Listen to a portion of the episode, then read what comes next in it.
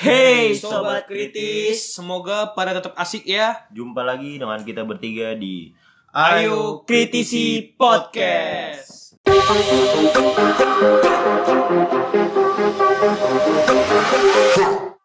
Ya, eh, di episode kedua kali ini kita ada di program Huru Hara Masih yang di yang di tuan rumahi oleh gua sebagai hostnya. Anjay. Eh, di Huru Hara ini kita bakal ngebahas hal-hal yang bikin heboh, hal-hal yang huru hara, hal-hal yang apa Rame rame. rame, hal-hal yang Bingar-bingar, ya. bingar-bingar, porak-poranda. asik. Nah, tapi kita bakal ngebahas secara lebih personal gitu, secara lebih reflektif, secara lebih apa ya? Sehari-hari lah gitu. Oke. Ibaratnya kita bermuhasabah asik, Gak apa-apa. merefleksikan apa kejadian besar ke lingkungan sekitar kita. Siap. Nah, eh, tema kita pada kali ini adalah eh, tentang Black Lives Matter. Anjay. Gitu. Oke. Jadi pada tanggal 25 Mei 2020 di kota Minneapolis eh jadi ada laporan eh, ke polisi tentang penggunaan uang palsu gitu kan. Jadi minimarket itu ngelaporin ke polisi tentang penggunaan uang palsu. Eh, polisi-polisinya akhirnya datang. Saat itu tersangkanya salah satu tersangkanya adalah George Floyd. Gitu. Jadi dia di dalam dalam eh, mobil disamperin awalnya cuma dua akhirnya dipanggil lagi kan jadi dua dua mobil polisi jadi empat orang atau lima orang ya lima orang ya Gak tau gua. jadi empat sampai lima orang terus akhirnya tanya- ditanya-tanya tuh nah si Josh Floyd ini eh berlakunya kok kooperatif. Kooperatif ikut-ikut aja gitu kan walaupun badannya lebih besar segala macam. Hmm. ikut-ikut aja. Tapi mulai nih mulai digiring. Seakan-akan eh, polisinya tahu eh, ini eh, tahu tak kamera gitu ya. Ditaruh mobil dihalang-halangin. Terus tiba-tiba ada terjadi gulat gitu kan gulat. Akhirnya polisinya salah satu polisi nimpa lehernya si George Floyd ini dengan lututnya gitu lututnya dan eh, setelah beberapa menit saat itu videonya berapa menit sih Beberapa menit. Gak tahu. gak tahu ya Gua jujur gua nontonnya nggak full gitu. Kayak Ah. kesel, kesel duluan gitu. Nah, Iya sama berapa menit di video itu terus terusan tuh oh 8 menit 46 detik. Sampai berapa kali ngomong I can breathe. Iya, I can breathe, I can breathe gitu kan. Tapi polisi tetap ditekan dan akhirnya uh, Josh Floyd itu disebutnya dalam di polisi itu meninggalnya di ini ya di di rumah sakit. Padahal kalau misalnya secara opini masyarakat meninggalnya saat itu juga karena udah udah udah udah berhenti. udah udah nafas. Nah, di dicek dicek meninggalnya emang di rumah sakit gitu kan. Nah, ngomongin Black Lives Matter ya versi huru hara gitu kan. Ini gimana kita pengen bahas apanya gitu teknisnya atau gimana nih? Menurut kalian? Eh, latar belakang kali ya. Karena sebenarnya menurut gua BLM ini apa George Floyd ini nggak nggak kasus pertama sih. Hmm. Ini bisa dibilang eh, represivitasnya eh, Si- seperti aparat terhadap ke orang-orang yang Oh. kulit hitam ya nggak sih? jadi ini Betul betul. tip of iceberg gitu ya. Apa puncak dari gunung es Bisa dibilang kayak yang gitu. kelihatan tuh ini dan ini emang puncaknya yang bikin paket Sebenarnya antara puncak dan atau puncak-puncak yang lain yang nggak kelihatan aja gitu. Hmm. Entah ketutup kapal, ketutup apa. Ya, bedanya bedanya kali ini exposure-nya masyarakat beb. iya, Hmm. itu sudah masyarakat. dan gede. influencer pada gas boy di, Ah, di US juga kayak gitu. salah satu pendapatnya bilang ini satu-satunya yang direkam dengan jelas gitu kan Ah, Nah, karena sebelum-sebelumnya ya bahkan bukti. bahkan sebetulnya banyak yang yang meninggal banyak yang kira itu dan dan ya udah gitu Gua pernah cek kalau nggak salah tahun 2020 aja George Floyd empat orang keempat Hmm. kulit hitam yang mati karena aparat. Hmm, hmm. Dengan keadaan uniknya di Amerika itu cuma 13% kulit hitam loh. Jadi dibandingin kulit putih dan kulit hitam, kulit hitam adalah 13% dari Amerika. Tapi Hmm. eh, peluang kematian karena aparat Hmm. berkali-kali lipat daripada orang putih, kulit putih. Jadi emang bener-bener ada rasisme hukum dan rasisme Hmm. Kemanusiaan juga. Oh. Gitu. nah kalau tadi dibilang apa namanya bukan bukan cuma itu ya 2020 ada berapa empat orang Empat orang. nah jadi sebelum si George Floyd ini sebetulnya ada yang namanya eh, apa ya kejadian Karen jadi ada ada cewek namanya Karen dia eh, nelpon 911 cuma gara-gara ada kulit hitam di, di itu di Oh. lagi jalan Jadi itu penyebab Karen jadiin meme. iya iya Jadi jadi meme. ya. Karen Karen akhirnya akhirnya dijadiin simbol kayak kayak another- apa another Karen gitu kan orang-orang Karen lain gitu jadi ada dia apa dia nelpon tolong tolong ini ada ada orang kulit hitam ada orang kulit hitam padahal orang kulit hitam ngevideoin ini ngapain gitu Ya hebat sih. terus terus Karennya itu sampai narik nah, apa narik tali anjingnya sampai kayak kecek-kecek gitu kan nah itu yang bikin dia banyak dihujat gitu nggak tahu kenapa ya dia nggak tahu sangat ketakutan atau emang dia apa sih sakit jiwa gitu gitu Kalau misalnya dibalikin ke podcast sebelumnya nih soal idealisme. Asik. Gue gak tahu nanti udah keluar apa belum sih. Padahal belum tentu Cuman- rilis ya. Nggak, cuman intinya sebelumnya tuh kita udah ngomongin soal idealisme dan menurut gue idealisme anti kulit hitam tuh udah turun menurun banget Hmm. di Amerika ya kayak apa ya? Ya kayak KKK kalau lu tahu Hmm. orang KKI. Ku Klux Ku Klux Klan. KKI sepeda ya. Sorry, Aku sorry. bukan- Ansen, bukan mereka. bukan boneka. Ansen. Iya maksud gua KKK itu kan bahkan sampai menganggap najis orang kulit hitam Oh. KKK ya. Sampai kabar-kabarnya ritual dibunuh segala macam. Paham, dibunuh. Hmm. Film Get Out mungkin kalian tahu Get Out. kan. Get Out, Get Out. The Flashlight. Dan setelah kan eh, kejadiannya si George Floyd ini sampai berminggu-minggu. Iya. Nggak cuma seminggu kan. Ya lucunya adalah di Indonesia datangnya telat. Dan emang nggak nggak seramai itu juga kan.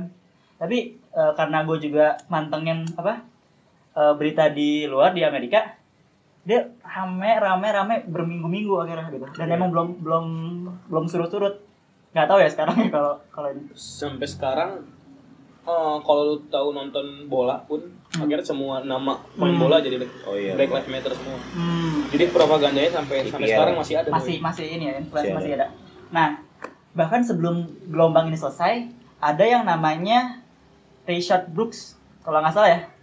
Jadi ada orang lagi orang kulit hitam lagi lagi mabok maboknya itu lagi dalam dalam mobil lagi tidur Oke. tidur karena mabok dia tidur kan terus ditelepon nih telepon polisi disuruh ngecek orang hitam yang lagi itu tidur jadi ada orang hitam nggak ngapa-ngapain dia nggak mabok bawa-bawa parang keluar nggak gitu kan. rusuh. nggak rusuh nggak rusuh dia cuma dalam dalam mobil tidur Bawa parang sih. terus akhirnya di apa dia tarik diajak ngobrol masih bisa bisa bisa dan dia sendiri bilang gitu pak saya lagi nggak dalam kondisi yang Fit. jelas gitu Saya- eh, apa dia lagi nggak dalam apa ya nggak decisif lah gitu nggak sadar emang emang susah gitu nah akhirnya tiba-tiba karena emang pengen diri di bawah gitu dia lari lah gitu dia lari dan ini nggak tahu kenapa kenapa larinya juga ya maksudnya Pengaruh masih pengaruh kali. Pengaruh, gitu. Miras, iya.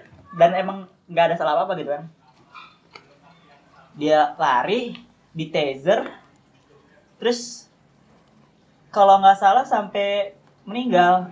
Di taser bukan di taser karena di, di- di- ini di taser dia ambil taser taser kan itu penyetrum gitu. Hampir hampir apa kayak nembakin ke polisinya juga taser gitu ngelawan. Gitu lari lari lari lari dari jauh ditembak ya. Dor dor dor kedengeran di akhir videonya gitu. Meninggal. Nanti. meninggal ah. meninggal lagi jadi bahkan nah, yang yang ini sebetulnya ini sih agak agak dilematik karena kita nggak tahu ya si si ininya. Brook. si Brooksnya ini ya emang awalnya dia tidur doang. Kenapa harus sampai di ringkus atau sampai dikasih secara apa ofensif gitu kan? Dan dia kabur juga jadi masalah buat dia karena itu bukan hal yang bikin kita enak buat ngebelain kan? Nah gitu sih. Tapi ya intinya orang kulit hitam jauh lebih rentan gitu Gue gue pernah nonton film yang bagus sih. apa Ini film recommended juga kalau misalnya nyangkut belem-belem ini. Jadi gue Buat sobat kritis nih dari komen nih. apa ya? Gue lupa judul lengkapnya tapi itu pokoknya depannya tuh Black KKK. eh sih Kojen tuh referensi banyak ya kalau di sini ya Jadi tuh Black KKK kalau nggak salah Black KKK tapi setelah itu tuh ada lanjutan lagi. Jadi tuh ini tuh cerita nyata soal polisi kulit hitam pertama. hmm. Jadi kalau misalnya di situ diceritain kalau emang buat aparat ya kayak kebanggaan tersendiri kalau lu berhasil Oh, bikin masalah sama orang kulit hitam gitu loh. Hmm. Karena kan apa- aparat mayoritas kulit putih ya. Hmm. Dan di situ emang diceritain kalau misalnya jadi gue lupa waktu itu dia di wilayah mana dia di Amerika. Cuman intinya di situ bahkan polisi-polisinya pun banyak yang anggota KKK juga karena waktu itu kan Hmm. KKK masih booming banget kan. Tahun berapa itu? Berapa ya? 80-an gitu. Oh, 1980-an. Masih masih lama tuh. Masih masih ini ya. Hmm, masih hype. Masih hype. Tapi yang banyak sih Hmm. diskriminasi terhadap hal-hal yang hitam nanti. Lu kalau kesel kambing hitam nih? Iya nggak sih? Terus eh, segala sesuatu yang baik pasti dibilangnya putih nggak sih malaikat putih. Gue tahu itu kata apa siapa. Itu kata-katanya Muhammad siapa? Ali. Ah, Muhammad Eh, Ali. snapgram gue gitu kan. Oh iya. iya. Muhammad Ali bahas tentang masa kecilnya yang protes ke ibunya. Itu Nah, gokil sih. Itu rasialisme emang se uh, terinternalisasi gitu di Amerika Di loh. Amerika. hmm. Nggak tahu kenapa. Tapi sempat redam nggak sih pas lagi Barack Obama yang megang? Karena kan beliau juga tidak tidak kulit putih. Redam nggak tahu ya. Mungkin sebenarnya menurut gue mungkin secara mayoritas di Amerika mungkin udah teredam kali ya. Mungkin menurut gue kayak minoritas-minoritas yang masih memegang ininya banget aja Ah, gitu, ini pride-nya terhadap kulit putihnya banget aja gitu. Kalau di kalau waktu waktu kena apa? Salah satu fenomena saat Barack Obama kepilih itu justru kan kalau di kalau di sana ya ini ya eh, politik meja makan ya. Iya. Jadi biasanya tuh biasanya tuh eh, orang tua ngobrol sama anaknya di meja makan, terus ngasih tahu, ngasih tahu nih, eh misalnya pilih ini atau pilih ini atau atau ajak ngobrol aja gitu.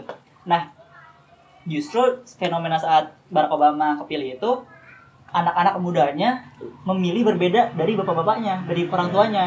Gua paham. Jadi orang-orang tuanya tuh eh, bisa bisa milih lawannya. Gua nggak hafal. Pokoknya intinya anak-anak mudanya berontak Bush, ke orang tuanya. Bukan Bush lagi ya? Oh, Bush ya Bush. apa Hillary Clinton bukan ya? Kira-kira Itu kan lawannya lawannya Trump. Trump, Iya, lawan Trump. lawannya Trump. Sorry, sorry. Kalau nggak salah Bush. Kalau nggak salah Bush. Nah, nah anak-anak mudanya justru eh, dengan semangat gitu ngetok-ngetokin pintu. Karena caranya gitu, ngetok-ngetokin pintu, tolong pilih Barack Obama ya gitu. Nah itu itu menurut gue apa ya?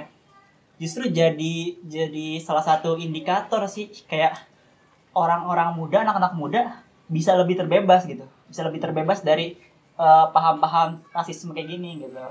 Dibanding lah. orang-orang orang-orang ini. Iya. Sebenarnya kalau masalah kalau ngomongin generasi-generasi lagi gimana milenial dan Gen Z harus lebih open mind karena di kolaborator-kolaborator harusnya gitu sih. Tapi nggak tahu juga sih. Nah, Hmm. tapi kalau lu tarik lagi nih boy, masalah utama menurut gua adalah eh, Amerika negara maju, adidaya, tapi bukan negara beradab. tergantung. Beradab. Beradab tuh maksudnya ya secara timur enggak gitu kan Secara point of view lagi ya. iya Point Tapi of view. Iya sih. Tapi agak setiap agama ngajar, ngajarin adab yang sama nggak sih terhadap manusia gimana right? hmm kalau kalau kemanusiaan beda lagi ada kalau kemanusiaan beda lagi nih Gimana menurut lu? kalau ada buku nunci namanya jadi ada orang Amerika itu tinggal di Korea dia belajar nunci. Nunci itu kayak empatinya orang Korea. Nah akhirnya dia dia ngasih ini nih ngasih gambaran nih. Sebetulnya kalau di Korea misalnya kita ngebungkuk atau misalnya kita apa namanya menghormati lah lebih menghormati. Hansam Nida. uh, misalnya lagi lagi kelas kita kita nggak ngomong dengan nama depan kan apa? Iya sih? Kalau di Amerika tuh langsung Langsung Bapak pun- bapak lu aja. bapak lu aja dipanggilnya Sam dipanggilnya- gitu Sam. uh, langsung langsung namanya gitu kan nah itu dia kasih tahu itu gitu jadi itu masalah masalah budaya dan di Amerika pun ketika misalnya saat itu orang-orang di Microsoft atau Google uh, nyambut Jokowi nyambut Jokowi dengan kaos dan celana pendek misalnya gitu itu itu kan wah kalau di Indonesia kan gila gila juga ya gitu Presiden tuh. gitu. Presiden maksudnya Panggilnya Joko apa Ser ya? Jok jok jok jok. Jok. Jok, jok. Tengah dok dok dok. Iya maksudnya eh, bagi mereka itu biasa gitu. Bagi mereka adab itu beda lagi gitu. Hmm. Ada ada ada juga adab-adab misalnya kalau lagi ngobrol tatap mata, kalau lagi salaman misalnya digenggam sesuai sama ininya gitu kan itu ya itu tiap orang beda mungkin negara masing-masing sih mungkin ngaruh sama kultur atau paham yang paling pengaruh di sana ya liberalisme ya menurut gue Iya, siap, siap. ya sih maksudnya kayak mereka tuh dok setahu gue ya doktrin yang diajarin anak Amerika ketika dia masih kecil Hmm. adalah ya lu adalah orang merdeka free will ya iya lu lu Hmm. bebas ngelakuin apa aja Hmm. bahkan ya yang ngelakuin apa apa pun itu sampai megang Hmm. senjata dan segala macamnya jadi ya mungkin itu doktrin juga yang ngebentuk pada akhirnya yang kayak tadi lu pada bilang Hmm. Ya, tapi menurut lu ada nggak kultur yang eh, membolehkan rasialisme? kultur Membolehkan. rasialisme Nah, seru nih. Kalau misalnya eh, lu tadi Kang bilang kultur yang membolehkan rasialisme ya, justru kita bisa ngelihat lagi kan, kultur kan nggak cuma Amerika gitu. Artinya rasialisme bukan cuma di Amerika. Artinya kalau misalnya di Malaysia, di Malaysia itu kuat banget tuh orang orang harus Melayunya. orang Islam, orang Melayu gitu kan. Orang-orang Cinanya di ini banget. Pokoknya orang yang bukan beragam, bukan Tiong Tiong Tiong Tiongkok Tiongkok Tiongkok yang mana? Iya, Tiang Tionghoa ya. Mimi Orang- Ada jaraknya tuh udah mimi. Iya, bebe. Tapi Beda beragam. itu kayak ini kayak masyarakat tingkat duanya gitu, yang betul-betul di secara politik ya. Melayu, Melayu, Melayu gitu. Itu udah udah top banget. Dan itu itu sampai lucu lah gitu sampai jurnalisme jurnalisme pun mengakui itu dan emang kita masih susah gitu kita masih susah untuk keluar dari situ Eh, ada juga di India boy. Di Apa? India itu lagi gerak nasionalisasi. Jadi gimana makanya agak ada kaitannya juga dengan apa? Rohingya. Rohingya Hmm. Nah itu Itu bisa sih, dibilang semangat. Semangat nasionalisasi di Hindi, di India, di Hmm. Malaysia. Kalau Malaysia kan semangatnya juga mereka takut seperti Singapura ya. Mm-mm. Singapura yang awalnya pribumi ada orang Melayu, Inferiorisme gitu tiba-tiba tek sekarang yang megang Chinese kan Chinese. PM-nya Ah. Tiongkok. Oh, Di- Tiongkok di India tuh juga karena pengaruh, pengaruh latar belakang latar belakang kalau misalnya dia dulunya sama Pakistan gitu kan ya sampai sekarang pun masih berperang gitu dan emang eh, rasa-rasanya tuh mereka nggak nggak kelar kelar gitu. Karena emang sering dihujat sama orang Pakistan gitu eh, akhirnya orang India mungkin ya mungkin mengarahkan ke orang Muslim yang ada di Indianya gitu yang Hmm. belum sempat ke Pakistan gitu belum belum oh sana. paham. Akhirnya berarti ada faktor historis juga ya? mungkin dicoba untuk ya udah kalau misalnya kita emang kalau Pakistan ngeselin gitu walaupun sama-sama orang yang ke Indiaan orang dari India gitu juga kan sama. Yang masih goyang-goyang kalau ngomong. Ya udah kalau kalau gitu India full Hindu gitu. Mungkin mungkin kayak gitu ya. mungkin kayak gitu salah satu historisnya. Tapi menurut lu mungkin gak sih kalau orang misalnya gue anggap orang India yang rasis misalnya. Hmm. misalnya orang ada orang India yang ekstremis Hindu nih yang Hmm. anti buat sama Islam India. Tapi dia dukung BLM gitu misalnya Hmm, bisa jadi. Black, nah karena mereka itu jelas itu. mereka mantap sih. eh, semangatnya semangat nasionalisasi. Karena bukan iya. ngomongin agama. Semangat mereka Awalnya nasionalisasi gitu. bukan rasisme. Kayak apa ya? Bukan ngomongin kulit Bukan. hmm. dia ngomongin itu kalau nggak salah sekarang PM yang lagi mimpin di, di India kayak gitu. Makanya PM eh, seru sih. Ini. Modi. Lupa gue namanya. Gue pernah ngobrolnya sama teman gue Amir Khan Shahrukh Khan gitu nah balik lagi kalau ke BLM kita kan nyiapin materinya BLM tapi ini ini seru nggak apa apa Nah, kita sebetulnya gue gue perlu ngebahas juga ini sih. Perlu nyenggol lah, nyenggol dikit. Hmm. Kalau misalnya menurut kalian Indonesia juga ada nggak sih masalah rasisme gitu kan? Kita ngeliat Mal- Melayu ada, India ada. Mungkin di Korea, gue nggak tahu ya Korea itu masuknya rasisme apa bukan ya? Ya, ya mungkin ya. Kalau di Amerika juga ada gitu kan. Di Indonesia ada nggak sih masalah rasisme? yang baru-baru ini ah gue kan rakyat UI nih sivitas UI Ojan juga seperti itu Ah, beberapa pekan lalu mungkin ya BEM UI lagi viral boy Apa tuh? gara-gara tagar eh bukan tagar ya twitternya BEM UI rame karena diskusi publik dengan Oh. tajuknya rasisme hukum kalau nggak salah ya rasis Hmm. rasisme hukum di Papua Papua Hmm. wah itu ke up banget nih jujur gue gimana ya sebagai bocah taktis mungkin Hmm. eh, Papua Life Matter itu tertrigger karena adanya BLM Hmm. atau emang isu yang sengaja diangkat Hmm. dan jadi Hmm. dihangatkan gitu loh. Karena setahu gua Papua ramainya pas Surabaya itu inget gak sih kalian Hmm. 17-an apa ya? Oh, Ya. Oh, yang monyet itu ya? Nah, gua. itu kan Hmm. gua, gua gua udah nulis tentang itu Hmm. pas zaman lagi rame. Video yang gua tonton kumparan atau apa ya yang viral tentang Ah. orang-orang Papua ngomong itu Ah. dari beberapa bulan yang lalu tiba-tiba bocah-bocah kok lagi. nge-up itu lagi padahal itu udah beberapa pekan yang lalu gue bingung Ah, kan ah. ini isu pesanan atau emang taktisnya orang kasar kayak gitu kan pengennya oh nih ada ini biar karena pas-pasin relate gitu ya. juga kan sama Indonesia Ah. nah gitu coba menurut kalian gimana tuh apa nih jadi PLM eh Eh, iya PLM ya, PLM, ya, PLM aja Iya sih, sebenarnya gue juga kurang mendalami kasus PLM yang kemarin ya. Cuman Hmm. emang eh, apa ya? Gue sebagai orang Indonesia, kalau misalnya dibilang ngedukung kehidupan dari seorang Papua, ya menurut gue ya gue ngedukung banget ya. Ah. Ya usah dia orang Indonesia juga.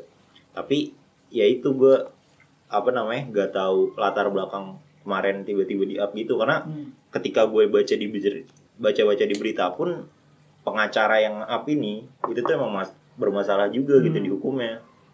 Nah, dicari-cari Nah, bias ya. pengawas hukum, Hmm. terus apa namanya? Bahkan dibantah sama Kapolri yang ada di Papua juga itu sendiri. Makanya- Kapolda berarti Eh Kapolda maksud gue. wah dia mau OPM nih OPM. Nah, sebenarnya seremnya Papua ngomongin Papua adalah bias antara rasialisme atau separatisme Hmm. karena uh, bisa dibilang bocah-bocah yang orang yang pro pro Papua justru dibilang separatis. takutnya gitu nggak tahu sih itu akal emang terjadi praktik rasisme hukum di. Indonesia atau tidak soalnya kalau ngomongin rasisme hukum serem boy kayak lu zaman Belanda nggak sih tertinggi adalah orang putih orang Belanda kedua Ah. adalah orang-orang pendatang dari Arab Chinese ketiga orang pribumi itu rasisme hukum Rasisme hukum. nah tapi sekarang nggak tahu nih kayak gini apa enggak praktiknya kayak kalau kita udah suzon sama negara kita kayak gitu udah keep banget kan tapi makanya gue memilih ngomongin Papua ini nggak pernah gue ngomongin Papua Life Matter Hmm. Gue gue pengen angkat ini sih. Eh mungkin ini ngelompat ya kalau misalnya lu pengen masih ngomongin tadi. Tapi eh di Amerika itu sekarang eh, bahasannya adalah gimana caranya orang-orang yang punya privilege gitu, orang-orang yang justru putih itu ngebantu ngebantu eh, orang-orang yang kulit hitam untuk ya udah nih kayak jadi gini rasisme atau hal-hal yang kayak gini nih yang ketidakadilan ini cuma bisa atau ya cuma bisa ya cuma bisa dibenerin secara sistemik. Rasisme sistemik itu cuma bisa dibenerin oleh orang-orang yang punya privilege justru bukan oleh korbannya gitu. Nah. Nah ketika di Papua misalnya kalau kita selamanya selamanya gitu selamanya yang merasa capek yang merasa terbebani ter apa jadi korban itu orang Papua terus kita nggak naik level isunya isu si Papua ini nggak naik level tapi kalau eh, ketika orang-orang Indonesia yang emang di Jawa di Sumatera di Sulawesi di Kalimantan itu udah bilang eh kayaknya orang-orang Papua nih ini deh apa? Butuh. Butuh gitu. Atau atau kayaknya apa yang udah jadi kenyamanan kita di sini gitu eh, mungkin aparatnya lebih santuy mungkin hidupnya lebih terjamin mungkin kebebasan hak-haknya juga nggak dibatesin suara Kayaknya- didengar lah ya. Iya kayaknya kayaknya ini eh, apa ya? Kayaknya ini harusnya juga dirasain mereka gitu kan. Akhirnya orang-orang yang punya privilege yang merubah ininya gitu, yang merubah keadaannya. Ya, Tapi setuju sih menurut gue kalau misalnya itu emang berhasil menurut gue itu sejarah terulang juga sih. Kayak menurut gue salah historis satu lagi nih asik Iya, salah salah, podcast kita.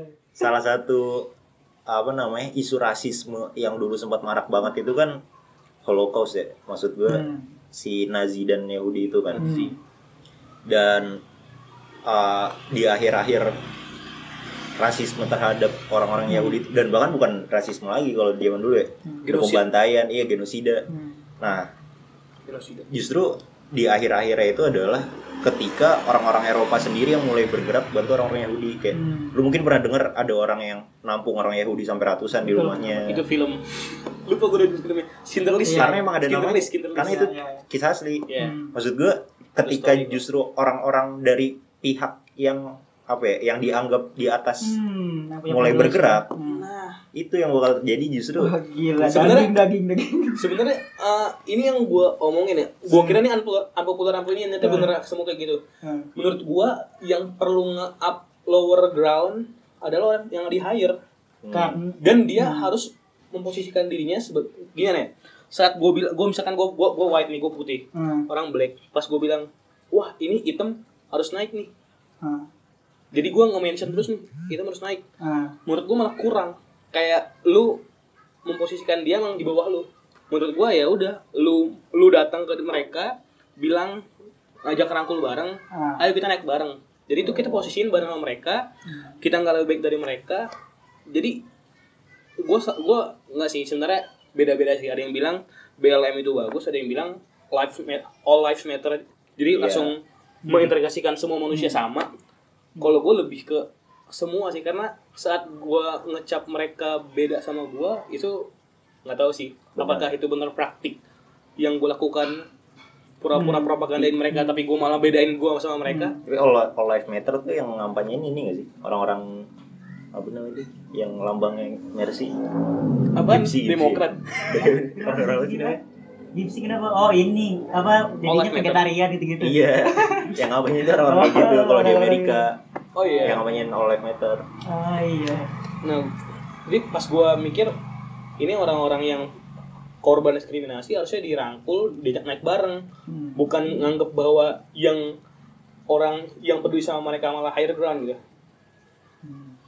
higher level. Ya mungkin eh, kesimpulannya kalau emang sederhananya ya adalah satu-satunya cara untuk eh, menyelesaikan rasisme sistem kayak gini adalah eh, orang yang punya privilege yang ini yang, yang bergerak. Yang bergerak. Nah, eh tadi tuh seru tuh lumayan seru. Kalau misalnya kita ngebahas ini kan kita ngebahas BLM ya tapi karena ini huru hara juga kita Oh, sampai sampai apa menurut gua sampai ke emang lebih dasar gitu lebih lebih humanis lebih Iya. lebih pers, apa ya lebih refleksi gitu lebih reflek- reflektif jadi kalau di, bisa dibilang ada namanya Black Lives Matter.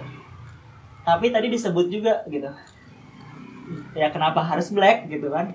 Kenapa nggak semua semua hidup eh, Berarti. berarti gitu kan? Awalnya kita ngerasa kalau all life matter itu cuma buat manusia gitu kan? Hmm. oh ternyata orang-orangnya apa orang-orang yang gitu kan ya kan? Orang-orang sih orang-orang hip hop gitu kan? Yang suka apa ngeganja gitu-gitu bilangnya all lives matter gitu. Maksudnya eh, semua semua kehidupan eh, penting, Ma- eh, kayak binatang juga penting eh, tumbuhan juga penting gitu kan. Nah itu itu kayak tingkat yang lebih tinggi lagi kayak oh oh iya. Jangan-jangan gitu gitu. Iya. jangan-jangan jangan-jangan bah selama ini kita sendiri iya iya gak sih? Maksudnya kita sendiri ini gak sih Mendiskreditkan Kita sendiri. lain. tanpa tanpa Lawan sadar rasisme. tanpa sadar secara di dalam diri kita ada Ah. praktik-praktik rasisme yang kita nggak sadar aja tapi kita merasa gua tuh adil gitu saya itu Sosokan social justice padahal Black eh, secara tidak sadar kita Hmm. praktik praktisi juga kan. iya jangan-jangan kita praktisi rasisme juga Nah, jadi, jadi jujur nih, pengalaman pribadi gue pas lagi ada hal-hal seperti ini nih, hmm. BLM, terus tiba-tiba Pak Palestina naik, Hmm. gue nulis di snapgram gue nih. Kalau kalian mau cek ada di highlight uh, random berfaedah gue tulis gitu tentang ten- tentang ini. Dikira Ten- apa kan? Apa? Apa? Azulika. Kok jadi promosi? Oh, Enggak, iya, Pokoknya gak apa-apa. di situ gue tulis tentang gue nulisnya everyone sih everyone lives matter tapi di situ Hmm. yang gue mention tentang uh, wisdom tentang tentang kebijak apa orang yang bijaksana karena filsuf itu zaman dulu pasti nge-mentionnya tentang itu mulu. Wisdom wisdom wisdom. Terus lu kalau tahu John Maxwell tau gak sih? Hmm. dia penulis pendeta juga. Dia uh, buat transformasi diri. Yang pertama kali dibuat sama dia itu bukan uh, explore your strength tapi develop your good attitude. Asik jadi Hmm. Uh, mau lu ngomongin agama apa pun ternyata ya itu nomor satu psikologi juga ngomong kayak gitu psikologi nge-label se- se- seorang manusia pasti dari attitude-nya gimana dia cara Hmm. ah, cara dia bertindak cara dia berpikir cara cara dia berjalan Hmm. gimana dia bijaksana dalam melakukan sesuatu Hmm. makanya pas lagi gue nulis tentang adab tentang akhlak tentang itu yang gue sebut everyone life matter tapi kalau kalau tadi ngomongin hewan sama kalau flora fauna itu lebih complicated Itu lebih abstrak sih. Iya. Abstrak banget. Gimana Jan? Ada ini Jan? Kata-kata yang masih lu ini yang Yang- perlu dikeluarkan.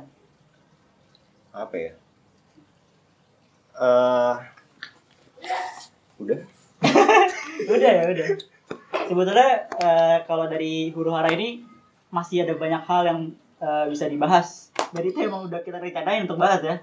Tapi banyak ya ada Tapi- listingnya ya tapi iya seru gitu. Banyak peta itu sebenarnya kalau kita ambil secara lebih refleksi gitu kita kita gali-gali lagi, ternyata emang eh, nggak cuma ngebahas tentang perjuangan orang kulit hitam mel- apa melawan ketidakadilan di, nah Hmm. di Lagi antara orang kulit putih. dan resahnya gue juga kalau semangatnya adalah diskriminasi kenapa yang ke up sesama hitam di Papua sedangkan aseng-aseng teman-teman kita yang cokin juga bakal Iya. kena praktik diskriminasi Hmm. berarti kalau gitu semangatnya semangat diskriminasi apa semangat pengkulitan karena yang kena Papua lagi pengkulitan lagi. kayak ayam Nggak, pokoknya menurut gue Black Lives Matter itu tuh apa ya gerakan yang nyadarin kita kalau misalnya di sekitar Ah. kita tuh ada sesuatu yang penting tapi iya sih Iya sih. sesuatu apa yang penting apa ya entah itu kalau misalnya buat orang Amerika black people kalau misalnya buat kita mungkin ya Hmm. smart people. Smart people minoritas dong. Bercanda bercanda bercanda ya entah mungkin kalau di kasusnya di Indonesia mungkin Papua atau kasusnya di mana beda lagi. Jadi menurut gue ya oke. Oke. itu intinya buat nyadarin kalau misalnya ada hal-hal penting di sekitar kita dan bukan kita doang yang penting menghargai ya menghargai menghargai. Bocah-bocah minoritas diskriminasi. Ternyata dari dari list bahasan itu kita sebetulnya udah udah bagus itu udah, udah terurut dan mungkin dicukupin di situ gitu kita coba dan itu emang emang udah bagus gitu Eh, bahwa ternyata kalau misalnya ada gerakan Black Lives Matter di Amerika ternyata kita juga bisa lihat nih di Palestina gitu Hmm. Palestina ada eh, serangkaian itu ya serangkaian ketidakadilan lah istilahnya Hmm. Iya. kita bisa lihat misalnya di Cina ada camp-camp apa sih camp-camp netrali planet ya pok konsentrasi camp konsentrasi. konsentrasi. Apa nama korbannya? Mas Uighur Uighur Uighur. Uighur kalau di oh yang lagi ke up juga Yaman boy.